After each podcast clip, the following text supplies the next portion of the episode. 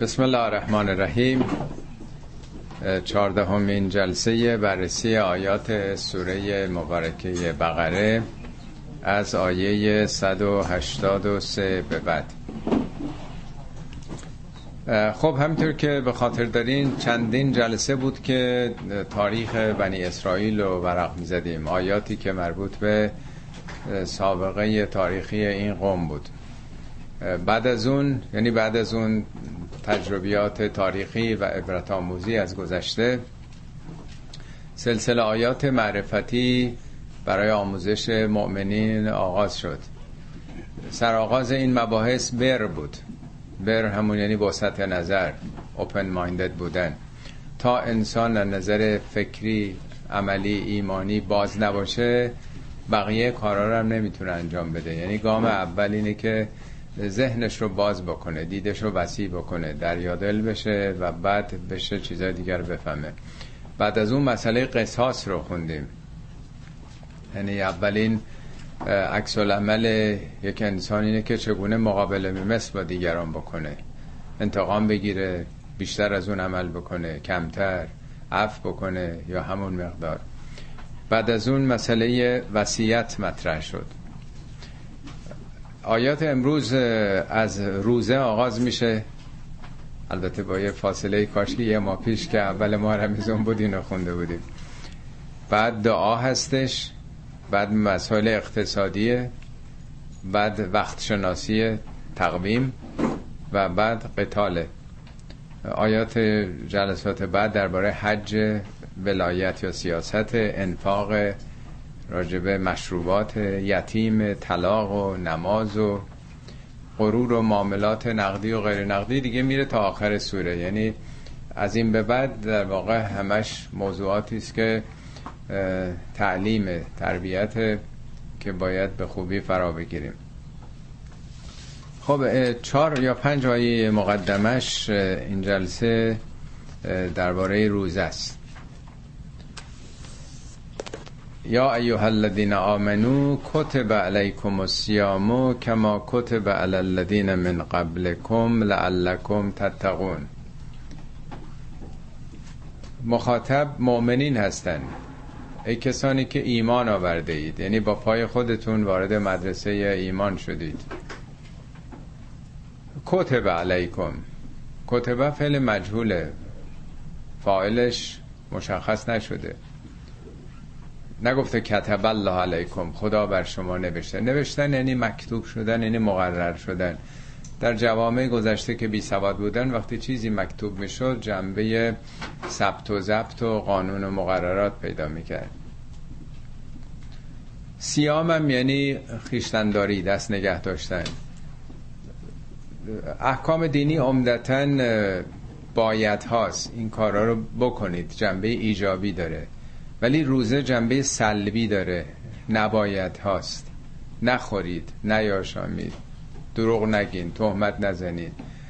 ناروا انجام ندین.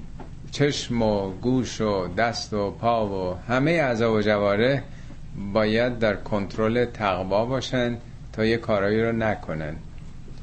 پس معنای سیام که ما میگیم روزه یعنی امساک یعنی دست نگه داشتن ها. خب خیلی طبیعیه. یا ایها الذین آمنو یعنی کسانی که خودتون خواستین ایمان بیارید. ایمان هم یعنی امنیت دیگه. یکی از اسامی خدا مؤمنه. سوره هشت میگه السلام المؤمن المهیمن العزیز الجبار. یکی از اسامی خدا سلامه. سلام یعنی سلامتی یعنی صلح یعنی آشتی دیگه نیست. مؤمنم یعنی از امنیت میاد دیگه. معدنش مرکزش منشأش به صورت مطلق خداست. امنیت مطلق خداست ای کسانی که خواستید برین در فضای امنیت یعنی هم خودتون آرامش پیدا بکنید امنیت پیدا کنید. علا به ذکر الله تطمئن القلوب. هم دل خودتون آرام بگیره و هم مردم از دست و زبان شما در امنیت باشن. خب لازمه که یه کارایی رو نکنید دیگه. نمیشه که آدم بی بند و بار باشه و بعد تو امنیت باشه.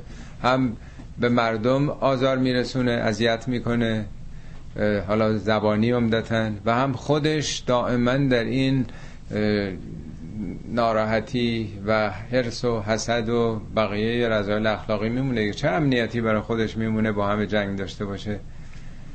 پس حالا که خودتون خواستین که به امنیت برسین ایجاب می‌کند. نمیگه من بر شما واجب کردم.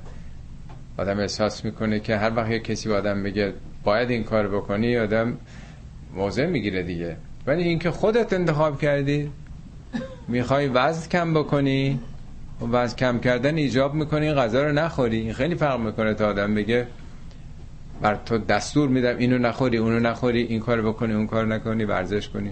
این ایجاب می‌کنه. پس روزه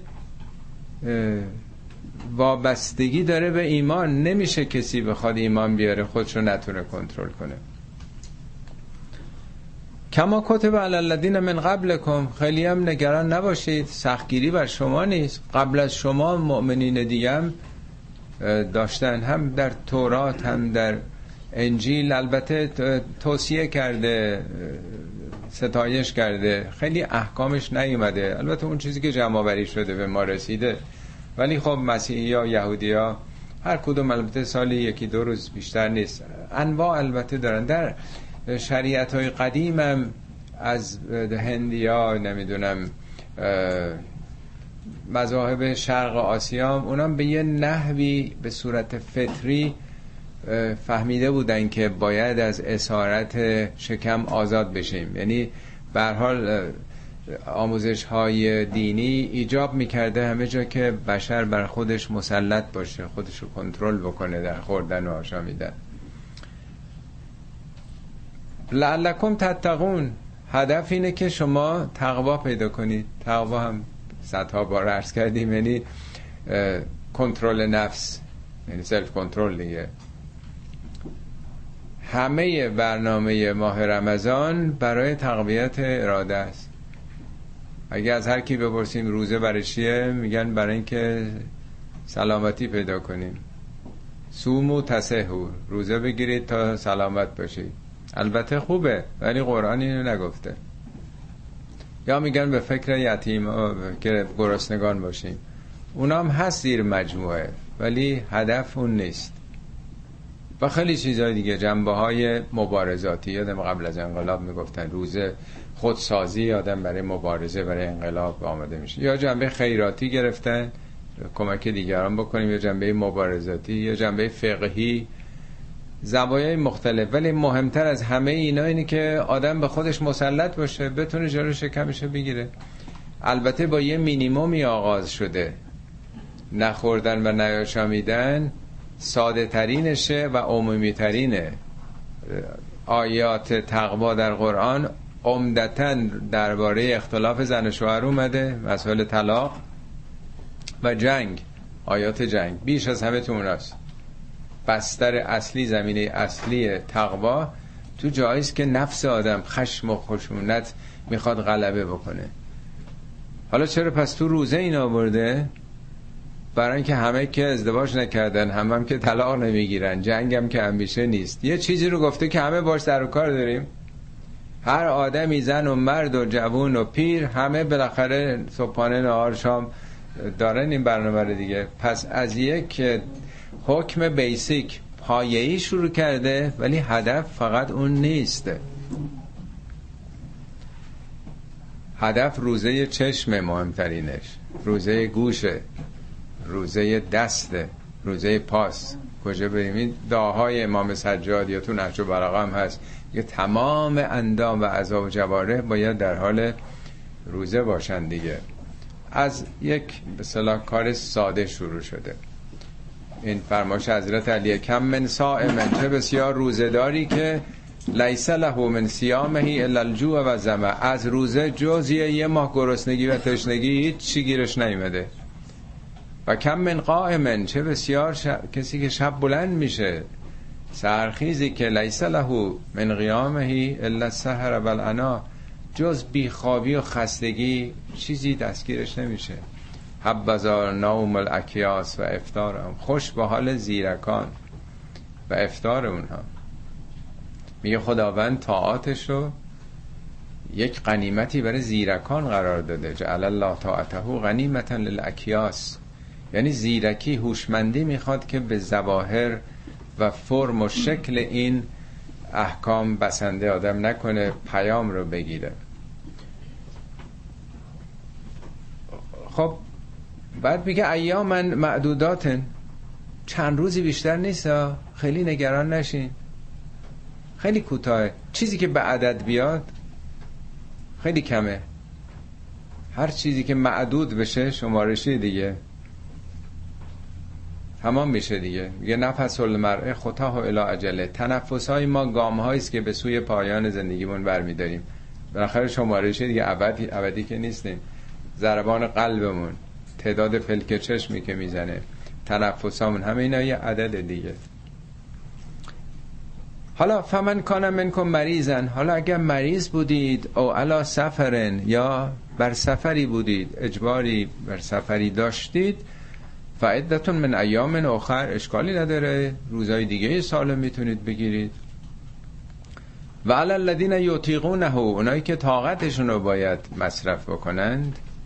یعنی طاقتشون تمام میشه بر این کار. فدیتون.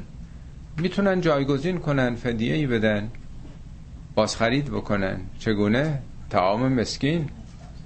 خب به یه مسکینی غذا بدن. مسکین اون کسی که پیر زن پیر مرد مریض افتاده است. به سکونت به سکنا رسیده. فمن تطوع خیرن هر کسی یه کار خیری رو با تو رغبت انجام بده. نه اینکه خب حالا خدا گفته دیگه چیکار کنیم؟ نمیشه که دیگه روزه خدا رو نگیریم. اگه به این حال باشه که خب بالاخره چیز زورکیه.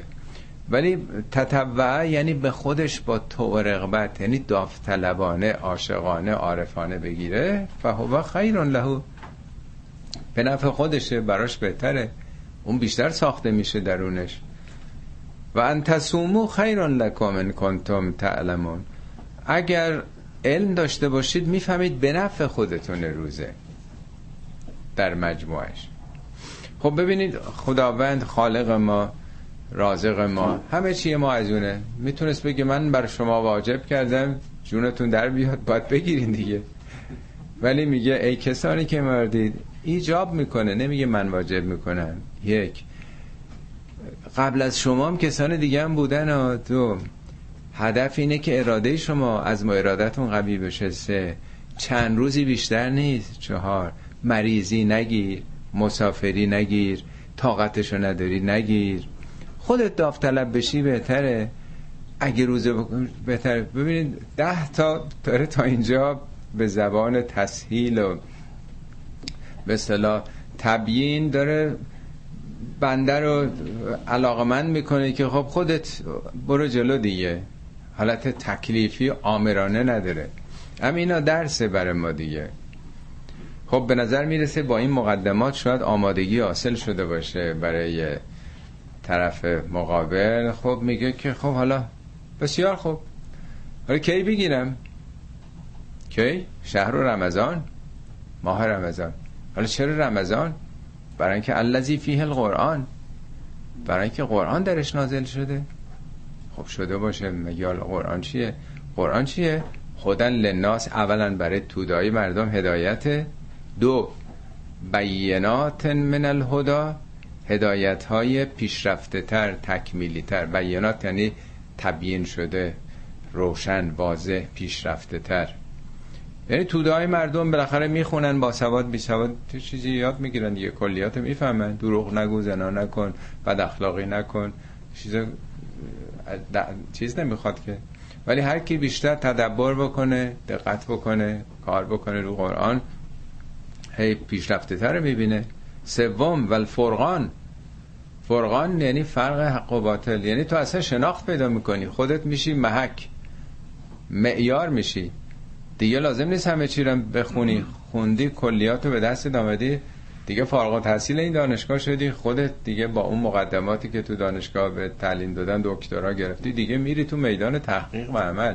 فرقان. یعنی خودت فرق و تشخیص میدی. مواضع تو چگونه اتخاذ بکنی تو زندگی. یعنی در سه لول مختلف قرآن بر حسب اینکه خود آدم چیکار بکنه. در روایت هم هست میگن که للقرآن عباراتون و اشاراتون و لطائفون و حقایقون. العبارات للعوام. قرآن یه عباراتی داره عوام مردم استفاده می‌کنن. ولی اشارات اشارات برای که خواص؟ اونه که بیشتر وقت گذاشتن مایه گذاشتن. و لطائف یه لطائفی هم داره. اون لطائف اولیا اونایی که دلشون رو پاک کردن تزکیه نفس پیدا کردن با دل پاک و روشن و سیغل می‌بینن. چیزی نیست که حتما آدم بخواد علم پیدا بکنه. تنها با دانش نیست. و یه حقایقی هم داره اصل و اساسش که انبیا و مخاطبین شناختن. خب حالا که اینطور شد پس زمانش هم حالا روشن کرد که کی باشه؟ میگه خب فمن شهد منکم شهره فلیسمو هر کسی از شما حضور پیدا کرد در این ماه شهده یعنی شاهد شاهد یعنی حضور دیگه. نمیگه فمن را هر کی رویت کرد. شهرم یعنی ماه نه به معنای پلنت ماه. شهر یعنی ماه یعنی مثل ماه فروردین بهش. ماه رمضان. نمیگه هر کسی قمر رو اگه بود می‌گفت هر کسی فمن را القمر قمر رو دید. رویت ماه اصلا نیمده که این همه دعوا و اختلاف سر مسلمان. هر کی در این ماه رمضان حضور پیدا کرد حالا با محاسبات ریاضی و آماری و این همه دستگاه پیشرفته دقیقش هم تشخیص میدن که شما تو هر شهری که هستین کی ماهو می‌تونید ببینید با چشم مسلح یا غیر مسلح در مسیر دید شما قرار گرفته یا نه. حالا با وسایل علمی زمان خودمون می‌تونیم بفهمیم که در این ماه واقع شده ایم یا خیر. بازم تکرار می‌کنه. گفتم من کانم مریضن اگه مریضین اگه مسافرین اوقات دیگه ای ساله بگیرین. این برای بار دوم داره تکرار میشه. ببینین همه اینا رو تسهیلات ها. یه والدینی مادری یه پدری بچهشون می‌خوان برای اولین بار بذارن مدرسه که دیسیپلین یاد بگیره دیگه. میخوابید هر ساعتی می‌خواست می‌رفت نمی‌رفت هر کاری دلش می‌خواست. از روز اول مدرسه دیگه یک سلسله تقوه ها شروع میشه دیگه. به هزار زبان می‌خوان بهش بگن که ما برای خودت داریم میگیم. نمی‌خوام اذیتت بکنیم. یعنی خدا هم اینجوری داره. ما رو آماده می‌کنه. حالا رزقی که خودش داده می‌خواد بگه یه چند ساعت عقب بندازیم. یه ذره کمتر بخورید که اونم تازه آمار نشون میده که خیلی بیشتر میشه مصرفه. یورید الله به کمال یسر خدا آسونی خواسته بر شما. ولا یوریدو به کمال اسر خدا نخواسته سخت بگیره بر شما. خب به نظر شما سخت میاد. بچه هم که می‌ذارم مدرسه اولش به نظرش سخت میاد دیگه. ولی همین سختی ها باعث میشه که بالاخره درس بخونه آگاهی پیدا کنه بعدا شغلی درآمدی. یعنی مقدمه است برای آسانی های بعدی. ای کسی درس نخونه که خب کاری نمی‌تونه تو زندگی بکنه پیشرفت نمی‌کنه بعدا تو دست انداز میفته ولی تکمل العده این لام لام هدف قایت اینه که این تعداد رو تمام بکنید. ولی تکمل العده اول میگه ایامن معدودات همونه دیگه. ولی تکمل العده هدف اینه که این دوره سی روزه رو بگذرونید ببینید دکتر به شما میگه اگه خدا نکرده مریض شده باشین میگه این قرص و این کپسول و این آنتیبیوتیک رو تو باید یه هفته بخوری. بعد از چهار پنج روز که احساس کردی خوب شدی ول نکن. دو مرتبه میکروب تقویت میشه میاد سراغ. این باید این دوره مثلا یه هفته ای یا دو هفته ای رو طی بکنه. یا بسیاری از داروهای دیگه های دیگه مال بیماری دیگه میگن این از دو سه هفته به بعد شروع می‌کنه به جواب دادن.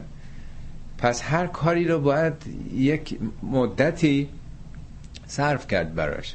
میگه من خواستم این دوره رو تکمیل کنید. ولی تکبر الله علی ما هداکم و خدا رو به خاطر این هدایت عظیمی که شما رو کرده کتاب سعادتتون رو در این ماه براتون آورده که در این سه لول مختلفه اهمیت بدید به خدایی که شما رو این چنین هدایت کرده. و لعلکم تشکرون. هدف اینه که شما بهره برداری از این نعمت بکنید. شکر یعنی استفاده درست از نعمت در مسیری که صاحب نعمت تعیین کرده. شکر چشم خدا چشم داده که بخونیم بصیرت پیدا کنیم. شکر گوش یعنی هر چی خدا داده باید ازش استفاده بکنیم دیگه. استفاده درست. اینه بهش میگن شکر. معنای شکر افزایشه زیادیه. خدا هم که از اسامیش شکوره. تو یه کاری بکنی خدا ده برابر بهت میده. یعنی بیشتر می‌کنه. یعنی در معنای شکر یه مقداری افزایش برکت توسعه وجود داره. خب پس اولین درس رمضان در آیه 183 تقوا بود. تقوا همون پایبند شدن به دیسیپلین و نظامه هم مثالی که عرض کردم بچه رو گذاشتین مدرسه تا حالا هیچ نظم و انضباطی نبود هیچ جا نباید جلو خودش رو می‌گرفت کنترل می‌کرد. از امروز باید سر هشت بره مدرسه تو کلاس ها باشه حضور داشته باشه گوش بکنه دقت بکنه مراقب خودش باشه. دیگه شروع می‌کنه پله پله به انضباط به کنترل خود. خب اگه این کارو بکنه یک ماه نتیجهش چی میشه؟ یه هر روز بیاد مدرسه گوش بکنه به درس معلم دیگه یاد می‌گیره دیگه. پس استفاده اون وقت می‌کنه از کتاب از معلم از محیطی که قرارش داده. این معنای شکره. مدرسه رمضان هم همینطوره. هدف اولیه سلف کنترل دوم شکر چی؟ تو آیه 185 تماما داره قرآن میگه. یعنی در این ماه که قرآن نازل شده قرآنی هم که شامل این ویژگی هاست شکرش اینه که دیگه این کتاب فقط نه برای عقد و عروسی و نمی‌دونم خونه عوض کردن و کتاب راهنمای عمل شماست. این فرقان شماست. فرقان اون محک تلاسازه. با این می‌تونید اون خط مشیتون رو تو زندگی تعیین کنید. در آیه دیگه قرآن است که میگه اون کسی که از نظر روحی مرده بود جعلنا له نورن منظورش همین قرآنه. نوری بهش دادیم یمشی بهی فناس حالا در مردم می‌تونه خط مشش رو روشن بکنه. یعنی با نور قرآن حالا میره تو جامعه. یه شخصیت قرآنی پیدا کرده. با دوست با دشمن مادر پدر با همه می‌دونه چگونه رفتار بکنه. تکلیفش دیگه روشن میشه دیگه.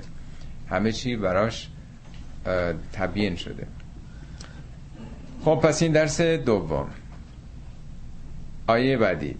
ادا سألک عبادی انی ازا یعنی حالا اگر گیرم اگر کسی سراغ من از تو گرفت ازا سألک پرسش کرد از من عبادی انی بندگان من از من.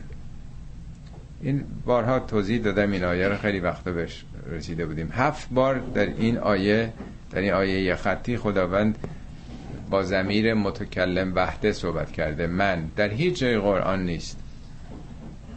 در هیچ جای دیگه وجود نداره به این نسبت. اینو مرحوم علامه تبا تبایی در تفسیرش ذکر کرده بود. نهایت نزدیکی خدا به بندگانه.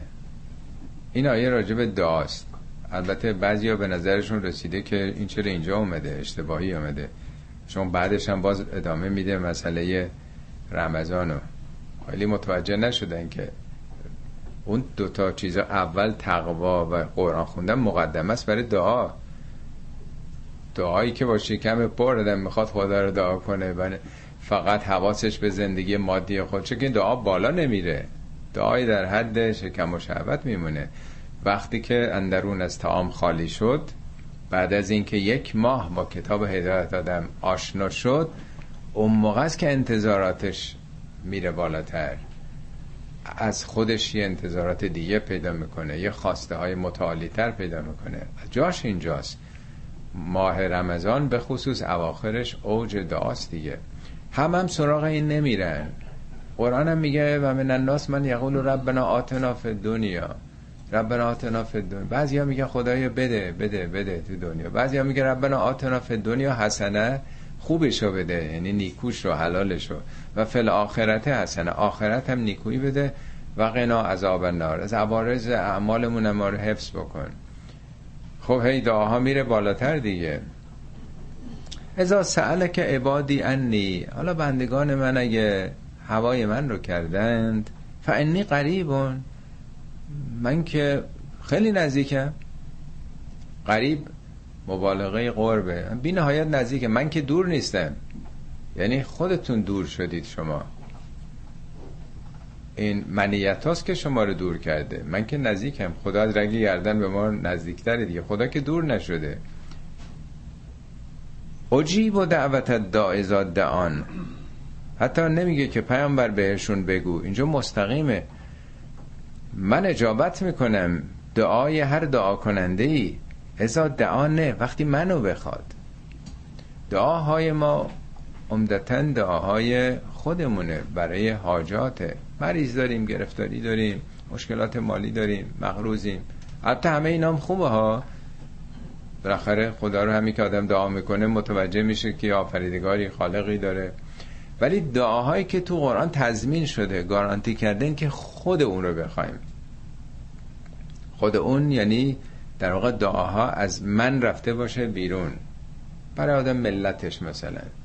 برای نمی‌دونم کسی دیگه ای یا خود خدا رو یعنی صفات خدا رو. دعاهای انبیا چون از خودشون آمده بودن بیرون دعاهاشون می‌بینید تو قرآن همش اجابت شده است. ببینید اصلا دعا چیزی نیست که بگیم خدا تو اجابت کن. اجابت کار خود ماست. اصلا معنای اجابت من در صحبت های دیگه عرض کردم. اجابت یعنی برداشتن مانع. میگه در قرآن میگه سمود الذین جاب و سخر بالواد. قوم سمود سخره ها رو اجابت کردن. یعنی می‌خواستن شهر بسازن جاده سازی بکنن. کوه بود نمی‌تونستن. جابو یعنی اجابت کردن. سخره ها رو تراشیدن برداشتن. خب موفق شدن دیگه. به جهانگرد میگن جباب الافاق چون مسیر رو بر میداره هی میره به شهرهای مختلف مبانو برداشته دیگه همه جای دنیا میره پس می‌رسه. مانش این این ور دنیاست حرکت می‌کنه. یا خبر رو میگن جائبه خبر می‌رسه از طریق امواج رادیویی یا تلویزیونی. مشتقات کلمه حتی اجابت هم که ما جواب میدیم یعنی یه سوالیه که می‌کنیم ما با جواب که میدیم یعنی مانع برداشته شد دیگه پاسخ داده شد. اجابت کار ماست ولی تو سیستم خداست تو نظام خداست. این قصه چیز رو بارها براتون تعریف کردم. خیلی قشنگ و توضیح میده. داستان اون تشنه ای که در مولوی مصنوی مولوی یه جوی آب روانه آب زلالی است. میگه بر سر جو بود دیواری بلند. بر سر دیوار تشنه ای دردمند یه تشنه تشنه که خیلی خیلی سخت نیاز به آب داشت بالا سر دیوار بود. مانعش از آب آن دیوار بود. او چون ماهی تشنه بزار بود. در بالا سر دیواره. میگه بالاخره چیزی کند و انداخت تو آب و صدای آب خیلی خوشش آمد و هی شروع کرده کندن اون خشت ها آب میگه چیکار داری می‌کنی؟ چرا گلالود می‌کنی؟ میگه من دو هدف دارم. یکی اینکه هر یک خشتی که می‌کنم به تو نزدیک میشم. دومی که صدای آب که بلند میشه از هر موسیقی دلنشین تره بعد میگه بر سر دیوار هر کو تشنه تر زودتر برمیکند خشت و مدر. هرچی تشنه تر باشی زودتر این خشت رو می‌کنی. پس تشنگی نیازه. پس علاقه به اون آب حیات نیازه. میگه تا که این دیوار عالی گردن است مادامی که این دیوار وجود تومنیتات خیلی بلنده مانع این سر فرود آوردن است.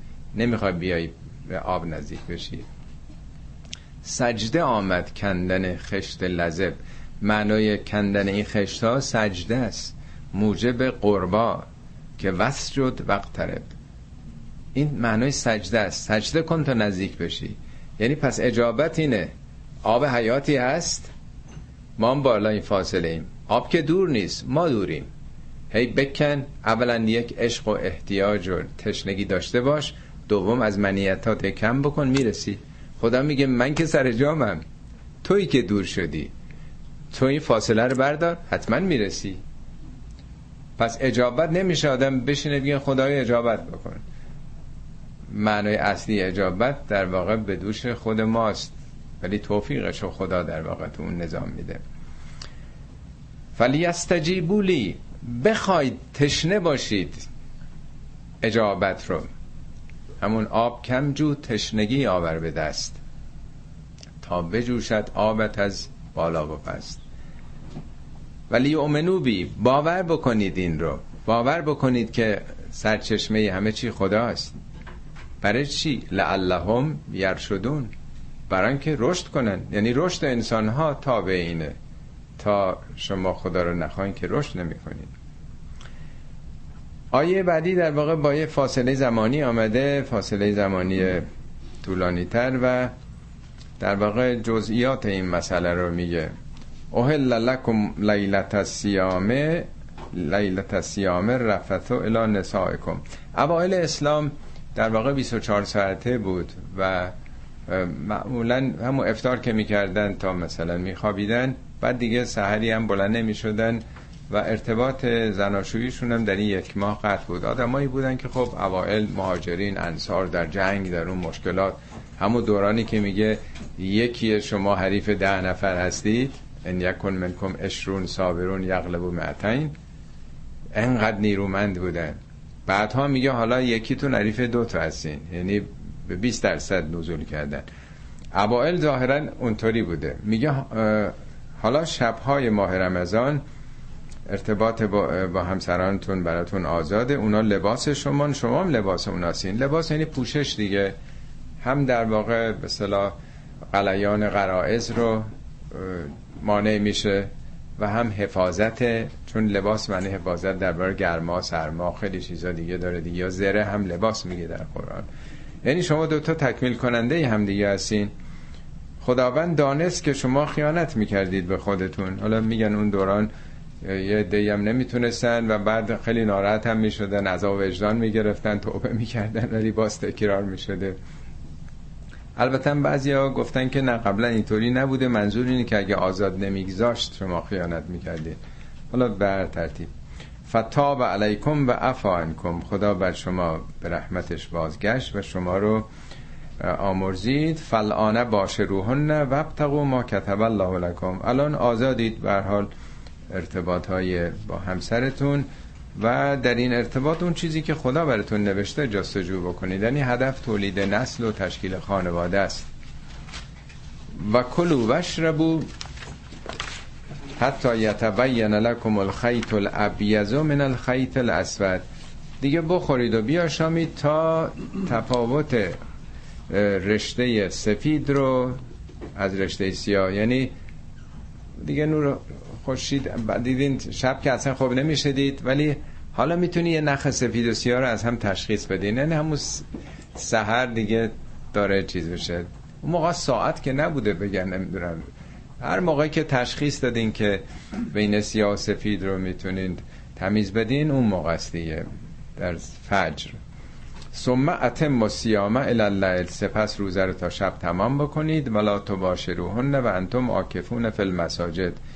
در این مدتی که روزه هستید اگر در مسجدها اعتکاف کردید بعضی یه هفته ده روز می‌رفتن مسجد در اون موقع ارتباطی دیگه با همسرتون نداشته باشید. اینا همش تقواست دیگه مقداری مهار نفسه یعنی اون دوران خودسازی تو مسجد شبانه روزی می‌رفتن تو مسجد دیگه اعتکاف می‌کردن. تلکه حدود الله اینا مرزای خداست. فلا تقربوها. نزدیک این مرزا نشید. خود اصلا نزدیک شدن آدم تا چقدر مراقب خودشه؟ عربا یه اصطلاحی دارن میگن که هیچ وقت گوسفنداتون رو در مرز و در حاشیه زمین های مردم زمین های کشاورزی نچرونید. حواستون پرتش یه مرتبه دیدین گوسفندتون گاوتون رفت تو ملک مزرعه مردم. چه کاریه؟ حالا با فاصله برین. آدم همیشه که مراقب نیست. بسیاری از چیزا به خصوص زنا میگه لا تقرب و زنا. اصلا نزدیک این روابط نشید. نه اینکه به اون قسم آخر نرسید. اصلا نزدیک نشید. یا لا تقرب و مال الیتیم. اصلا نزدیک مال یتیم هم نشید. میگه نه کار چیز من که نمی‌خوام سو استفاده کنم. حالا بر میدارم خرج می‌کنم بعدا می‌ذارم جاش. یا باش مثلا چیزی می‌خرم و ولی یه وقت دیدی برشکست شدی نتونستی بذاری دیگه. مواردی که تو قرآن اومده یه مقداری تاکید بیشتره. کذالک یبین الله آیات ایل الناس لعلهم یتقون. ما آیاتمون اینطوری برای مردم تبیین می‌کنیم شرح و بس میدیم برای اینکه تقوا پیدا کنن پروا پیدا کنن بر خودشون مسلط بشن از ما اراده پیدا کنن. خب تا اینجا بحث روزه و دعا بود. بعدیش درباره مال اقتصاده ولا تاکلوا اموالکم بینکم بالباطل. اموالتون رو به باطل نخورید. مال که خوردنی نیست ولی یه اصطلاح دیگه. میگه لا تاکلوا اموال الیتام مال یتیم رو نخورید. مال مردم رو نخورید. بالاخره مال تبدیل به چیزای خوردنی میشه. منظور مصرف نکنید. در قرآن زیاد این اصطلاح به کار برد بالباطل یعنی مال رو همینجوری خرج نکنید بی حساب و کتاب. در جای دیگه قرآن هست که میگه که مال رو خدا جعل الله لکم قیامن اقتصاد سرمایه وسیله قیام جامعه است. قیام یعنی برپایی رشد توسعه. اگه جامعه سرمایه نداشته باشه توسعه پیدا نمی‌کنه. وسیله رشد و توسعه سرمایه است. سرمایه رو نفله نکنید. همینجوری خرجش نکنید. برنامه ریزی می‌خواد. این همه کشورهای دنیا سازمان برنامه بودجه درست کردن برای چیه؟ حالا ما که از هم اول انقلاب اول انقلاب دو سه سال بعد تعطیل کردن. برنامه بودجه می‌خوایم چیکار مقام معظم رهبری میفرماید کجا باید پول خرج بکنیم نمی‌خواستن کنترل بشه اصلا تعطیل شد سازمان برنامه بودجه.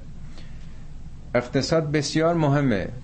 در قرآن هست که میگه گردش پول نباید بین اغنیا باشه. کیلا یکون دولتن بین الاغنیا منکم. گردش پول باید بین همه مردم دست به دست نه که در یه عده خاصی در واقع باشه. و تو ها الالحکام شما اگه یک اقتصاد بیمار نابسامان داشته باشید درش ربا باشه رشوه باشه رانتخاری باشه اختلاس باشه و انواع اقسام سوء استفاده های مالی نتیجه چی میشه؟ تدلو به ها الالحکام تدلو از همون ریشه دلوه. دلو دلوی که از چاه آب می‌کشن دیگه. یعنی درست مثل این که توده های مردم چاه که قطره قطره تای چاه آب جمع میشه دلو به دلو آب این چاه کشیده میشه تو حوز و حوزه اقتدار ثروتمندان ریخته میشه. حکام اونایی که دارن حکومت می‌کنن. یعنی طبقه حاکم هیئت حاکمه. بعضیا به معنای قاضی گرفتن. این آیه رو به عنوانی که رشوه بوندی. ولی مطلب خیلی عامتر از اینه. نتیجهش در واقع اینطور میشه. وقتی یک اقتصادی نابسامان و مریض باشه این اقتصاد اقتصاد ناسامان موجب پیدایش طبقه سرمایدار کلان. ثروت ها انباشته میشه در جای مختلف. و اونها در واقع میدین سرمایه زیاد قدرت هم به وجود میاره دیگه. در یکی از این برنامه ها شرح چیز قرآن می‌دادم خدمتون توضیح دادم فکر می‌کنم پارسال بود. الان یک درصد مردم دنیا یک درصد. ثروتشون به اندازه 99 درصد بقیه مردم دنیاست. ببینید توضیح در واقع ثروت کجا رفته.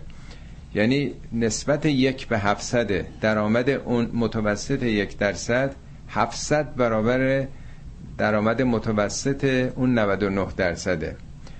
توی دنیا 62 نفر الان ثروتشون به اندازه 50 درصد جمعیت کره زمینه. ما الان هفت و دو دهم بیلیون جمعیت داریم نصف کنیم میشه سه و شیش دهم بیلیون نفر. دو نفر ثروتمندای بالای کره زمین ثروتشون به اندازه اون 50 درصد جمعیت پایین کره زمینه.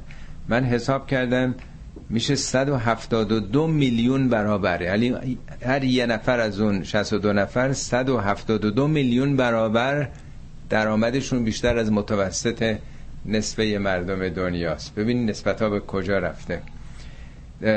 در حالی که از هر نه نفر تو کره زمین یه نفر گرسنه سازن. نون شب نداره. یه میلیارد از جمعیت کره زمین یعنی از هر هر هفت نفر یکی. درآمدشون روزانه یک دلار و یه چهارم دلاره. میشه باور کرد؟ یعنی یک میلیارد جمعیت کره زمین حدود روزی یه دلار بیشتر ندارن. حالا نسبت اینا رو ببینیم که این ثروت ها کجا رفته. حالا البته بخشی از این ثروت هایی که تو دنیا پدید آمده و سال به سالم داره این تعداد پارسال 85 نفر بود. من راجع به این صحبت کردم. 85 نفر درآمدشون قد نصف کره زمین بود. امسال 62 نفر شده. حالا ما مرده شما زنده خواهید دید که به ده نفر پنج نفر خواهد رسید سالهای بعد. یعنی جهان داره به سمتی میره. هی فقیرتر میشن. یه دم پولم قدرت میاره. اینا تعیین کننده سیاست ها در جهان هستن. هر کاری دلشون می‌خواد کره زمین می‌کنن حالا باز یه مقداری از این ثروت هایی که تو امریکا یا اروپا یا کانادا و ژاپن اینا پدید آمده صنایع الکترونیک و ایناست کسانی مثل بیل گیتس و نمی‌دونم امثال اینها خب رفتن بالا. مال ما که واویلاست که این این حرفا نیست ولی اختلاس های میلیاردیه دیگه. حالا اسماشون دیگه بهتر نگیم که ضبط بشه که همه می‌دونن دیگه. سو استفاده های عجیب غریب و اختلاف طبقات فاحش که کمتر از اون نسبتی که دارم عرض می‌کنم نیست.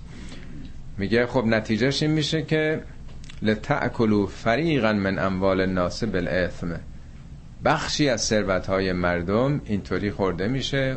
اسمم یعنی خودپرستی خودخواهی تنگ نظری منیت ها یه جا جمع میشه و انتم تعلم خوبم می‌دونید. یعنی عالمانه با علم آگاهی داره این چپاول جهانی ها تنها مملکت ما نیست. مال ما بدبختی اینه که کنترل نیست. روی سو استفاده ها و رانتخاری ها داره اینطوری میشه. ولی دنیا به اون سمتی داره میره که این وضعیت نابسامان اقتصادی که مال و سرمایه به ناحق داره چپاول میشه اینطور شرکت های بیمه و بانک ها و نمی‌دونم سرمایدارای کلان با ثروتشون این فیسبوک فقط سال گذشته 18 بیلیون 18 بیلیون دلار بر سرمایه همون جوان 32 ساله اضافه شد دیگه همون روسیول هسته یک ساله 18 بیلیون. که الان رفت کشید بالا زیر به اصطلاح بیل نظر ثروت قرار گرفته. خب اینم یکی مسئله سرمایداری تو دنیا. بعدیش راجع به وقت و زمان تقویمه. یسالون که عن الاهله پیامبر از تو راجع به اهله می‌پرسن. اهله یعنی هلال ماه آقا چون اینجوریه؟ بعضی وقتا بدر کامله بعضی وقتا نصفه است. چرا باید باریکه؟ نصفش بالاست بعضی وقتا میاد پایین. از پیامبر میپرسیدن. ها پیامبر معمور اینه که بخواد از نظر فیزیکی یا نظر به صلاح هیئت و نجوم به مردم توضیح بده. وظیفه دین این نیستش. قل هی مواقیت للناس والحج. بگو اینا مواقیت از همون وقته. اینا تقویم طبیعیه. یه ساعتی بالای آسمان خدا نصب کرده. شما زمان رو تشخیص بدین. حالا ما چون ساعت داریم هیچ به ماه نگاه نمی کنیم نمی‌فهمیم. ولی قدیم که ساعت نبوده دقیقا میفهمیدن. امروز روز 17 همه یا 18 همه یعنی عادت کرده بودن به مقدار باریکی رو سربالا بودن حلال سرپایین بودن بدر کامل. دقیقا میفهمیدن. یعنی یه ساعت طبیعی یه تاریخ طبیعی بوده در میگه اینا وسیله وقت وقت قرارداداتونه پیماناتونه تولدتونه نمی‌دونم همه چیزا که احتیاج به زمان داره. یه شم... شماره دیگه شماره است. و همچنین حج. قسمت دوم توجه کنید یه مثال جالبی می‌زنه. و لیسل بر بابا بر این نیستش که انتعت البیوت من ظهورها. خونه ها رو از پشتش وارد بشین. ولکن البر من اتقا و البیوت من ابوابها. بر اینه که تقوا داشته باشید خونه رو از درش وارد بشین. حالا یک مردم گشتن ببینم بعضی هم مفسرین چیه. بعد گفتن بله قدیم بعضی از حج میگشتن نمی‌خواستن از در خونه وارد بشن. گفتن بعد سوراخ می‌کردن دیوار عقب نق می‌زدن می‌رفتن تو خونه. خب یعنی چی؟ اینا مثاله. همونی که میگن سرنا رو از دهنه گشادش که نمی‌زنن. سرنا رو شیپور رو. نیست؟ با در خونه رو هم از درش وارد میشن. از پشت که نمیشن. موضوع در رابطه با هلال ماهه. شما هلال ماه می‌خوایم بپرسین. هلال ماه که پیغمبر رو بپرسین. هلال ماه باید بریم بررسی علمی کنی. یعنی هر کاری باب خودشو داره در خودشو داره متد و شیوه خودشو داره. مثل این اول ماه آقا باید اعلام بکنه. یه آقای فقیه اصلا چه ربطی داره به اعلام اول ماه؟ تشخیص ماه یه امر فیزیکیه. برین باز دانشمندان بپرسین. و هزاران هزار مسئله دیگه که تو جواب مقلد فقط فکر می‌کنن یه کسی حرف اول و آخر رو باید بزنه. آیه بعدی راجع به جنگه حالا دونه دونه اینجوری داره میگه. این در واقع جز اولین آیات جنگه که به صورت خلاصه ساده مبانی جنگ در اسلام توضیح میده. قاتلو. اما قاتلو معنی بکشید نیست. باب مفاعل است. یعنی بجنگید. پیکار کنید. پس اولا جنگ هست. اسلام نیمده بگه ای بابا ما که اهل صلح و آشتیم دین که نمی جنگه مؤمن که نباید بجنگه خیر جنگم هست. جنگ به معنی دفاع. این یک پس جنگ هست. دو فی سبیل الله. در راه خدا. سبیل الله تو قرآن مقابل سبیل تاغوته در برابر ظلم ستم تاغوت ها جباران متجاوزین. سه با کیا بجنگیم؟ الذین یقاتلونکم. با اونایی که با شما میجنگن. پس اگه کسی با ما نمی جنگه ما حق نداریم باش بجنگیم. حتی دشمن خدا می‌خواد باشه. به ما چه ارتباط داره؟ منکر خدا باشه مبلغ غیر خدا باشه. خداوند آزادی داده. در آیه دیگه قرآن میگه اذن للذین یقاتلون. به اونایی که دارن باهاشون میجنگن اجازه داده میشه که بجنگن. پس جنگ اجازه نداره مجاز نیست در اسلام جنگ. مگر کسی با شما بجنگه که باید دفاع بکنید اوزن للذین یقاتلون و انهم ظلموا برای اینکه مورد ظلم واقع شدن. و ان الله علی نصرهم لقدیر. خدا کمکشون می‌کنه البته. ولا تعتدو چهارم ولا تعتدو تعدی نکنید تجاوز نکنید. به مملکت شما حمله کرده تو خاک شما اومده وقتی بیرونش کردین دیگه جلوتر نرین. نگین بریم فاوا بگیریم از فاو میریم کجا رو می‌گیریم بعد راه قدس از کربلا میگذره. در حد دفع تجاوز. بیشتر از اون مجاز نیستین. فراری رو نمی‌تونین تعقیب بکنید. زخمی رو نمی‌تونین بکشین و الی آخر. یعنی فقط در حد دفع تجاوز مجازه. ان الله لا يحب المعتدین. خدا دوست نداره معتدین این دوست نداشتن خدا چل بار تو قرآن اومده. 23 بار میگه که اینا رو دوست نداره. 17 بار گفته کیا دوست داره. حالا دوست داشتن نداشتن خدا که مثل مال ما نیست که حالا می‌خوایم دوست داشته باشیم می‌خوایم نداشته باشیم. یعنی با قوانین خدا جور در نمیاد. تعدی پس گردنی داره در نظام خدا. نتیجه رو می‌بینید شما. وقتلوهم حیث سقفتموهم. وقتلوهم اینجا دیگه باب مفاعله نیست. بکشید اینها رو.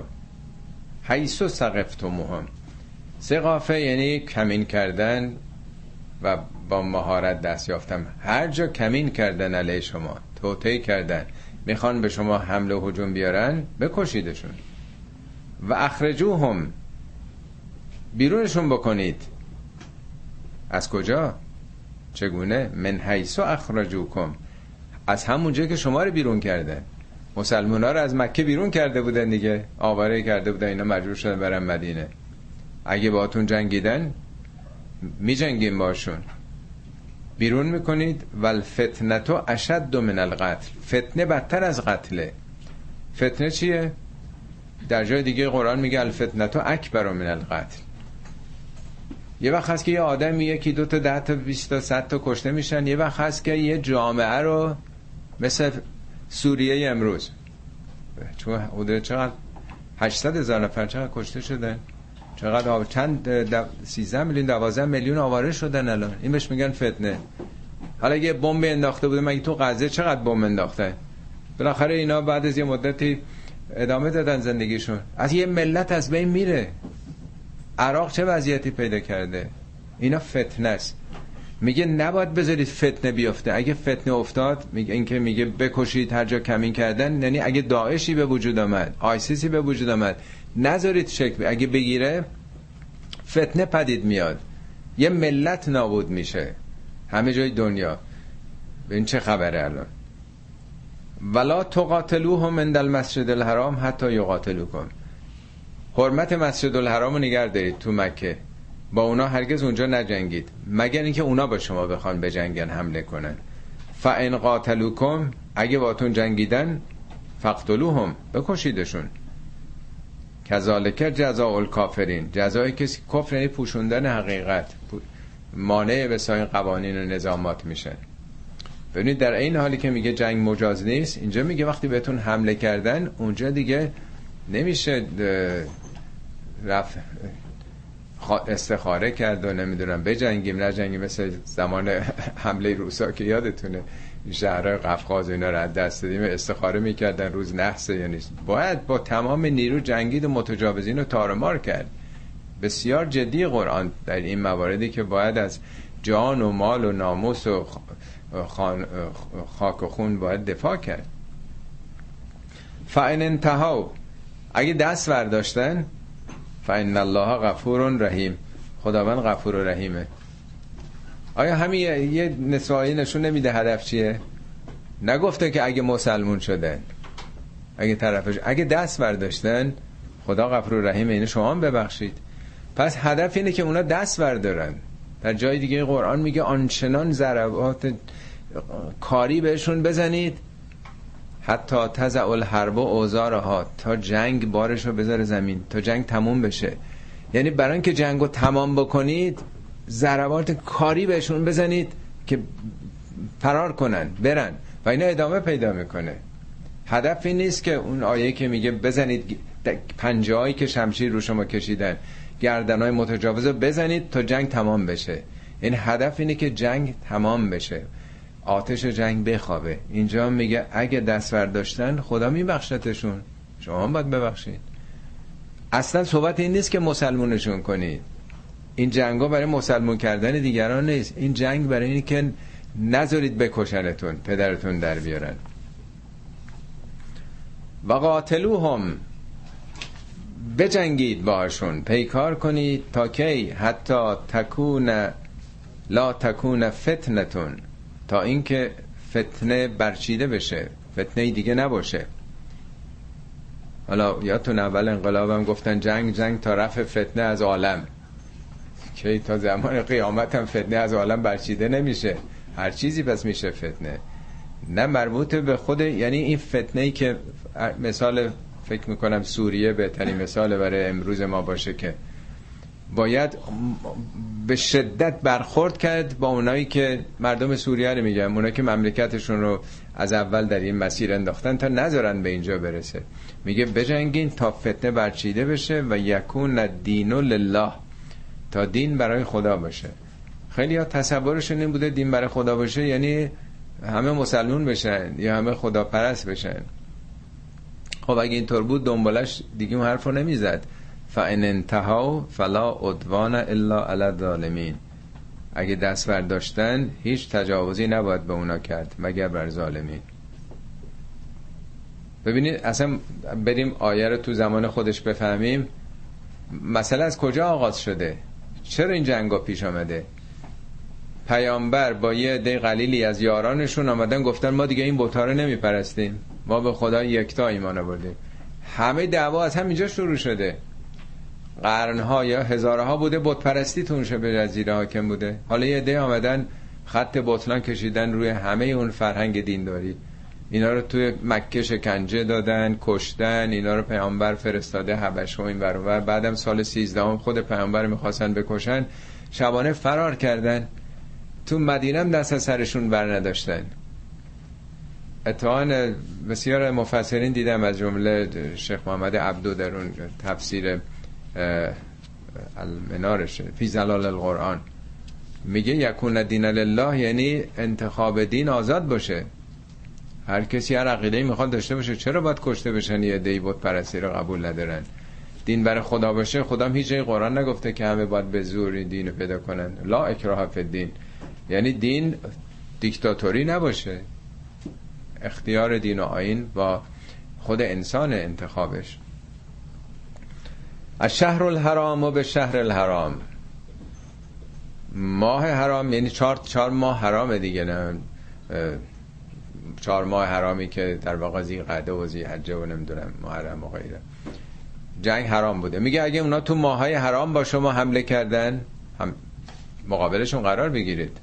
حرمت رو شکستن دفاع بکنید. نمیشه که تسلیم شد. ول حرماتو قصاصون. هر حرمتی وقتی شکسته میشه قصاص داره. همینطور که چشم یکی رو کور می‌کنه همینطور که یه آدم می‌کشن قصاص داره. حرمت این ماه رو نقض کردن شما می‌تونید دفاع بکنید. فمن اعتدا علیکم هر کسی به شما تعدی کرد تجاوزی کرد فاعتدو علیه به مثل ما اعتدا علیکم. همون مقداری که بهتون تعدی کرده مثل نه بیشتر. اون موقع یکی رو می‌خواستن ده تا بکشن به جاش. میافتاد توی چرخه انتقام گیری نه تا همون حد شما مجاز هستین. و الله. خدا رو در نظر داشته باشید بپرهیزید مهار کنید خشم و خشونت و کینتون رو. و علمو ان الله مع المتقین. بدونید که خدا با متقینه. یعنی درست تا همون مقدار می‌تونید دفاع کنید. البته در جای دیگه قرآن هم فراوان گفته که عفو بکنید خداوند به شما اجر میده. میگه فین عاقبتم هر عقوبتی شدید فعاقبو به مثل ما عاقبتم همون مقدار. ولی ان صبرتم له و خیر للصابرین. ولی اگه تحمل بکنید به نفع صابرینه. یا میگه جزا و سیعتن مثل هر بدی که به شما کردن جزاش فقط همون قده ولی اگر آشتی کنید صلح بکنید خدا پاداش به شما میده. اینا همه تو قرآن اومده. هر جام که قصاص اومده قصاص رو اجازه داده. چون حق مردمه. یه کسی رو فرزندش رو کشتن پدر و مادر و برادرش حق اوناست. خدا حق و ناس رو به ناس واگذار کرده. ولی میگه اگر بگذرید قصاص نکنید من پاداشتون میدم. قصاص یه امر در واقع اختیاریه ولی توصیه شده که نکنید. اینجا هم در واقع در همون هده خب آیه بعدی در ارتباط با همین در واقع جنگ و این قتال و ایناست. خب قدیم که بودجه ای نداشتن که بگیم بودجه دولت هست و بخشیش رو اختصاص دادن به بودجه ارتش. الان کشور دنیا حدود 50 درصد بودجهشون رو اختصاص به ارتش میدن. اون موقع دولتی نبوده به اون معنا. یه حمله یه هجوم می شده خب مردم باید بیان کمک کنن دیگه. یکی اسب داره بده شطور داره بده. این رزمندگان می‌خوان یه ماه دو ماه برن سمت تبوک جنگ موتور راهای دور.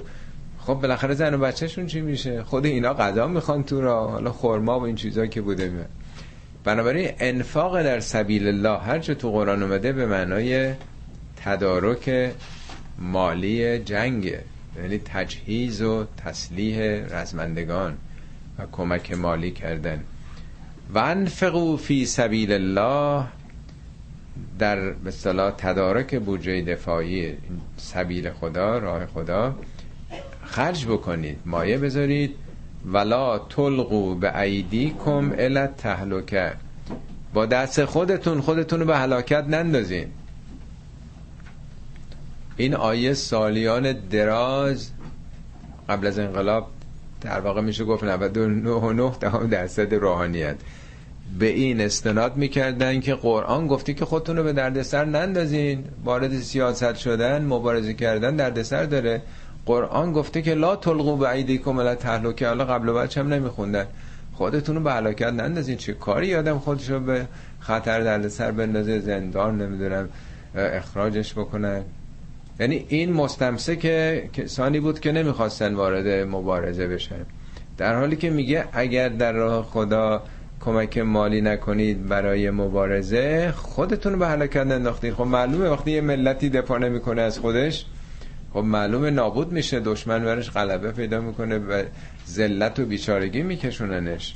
و احسنو ان الله یحب المحسنین. نیکی کنید یعنی با همین کمک کردنتون احسان خداوند محسنین رو دوست داره.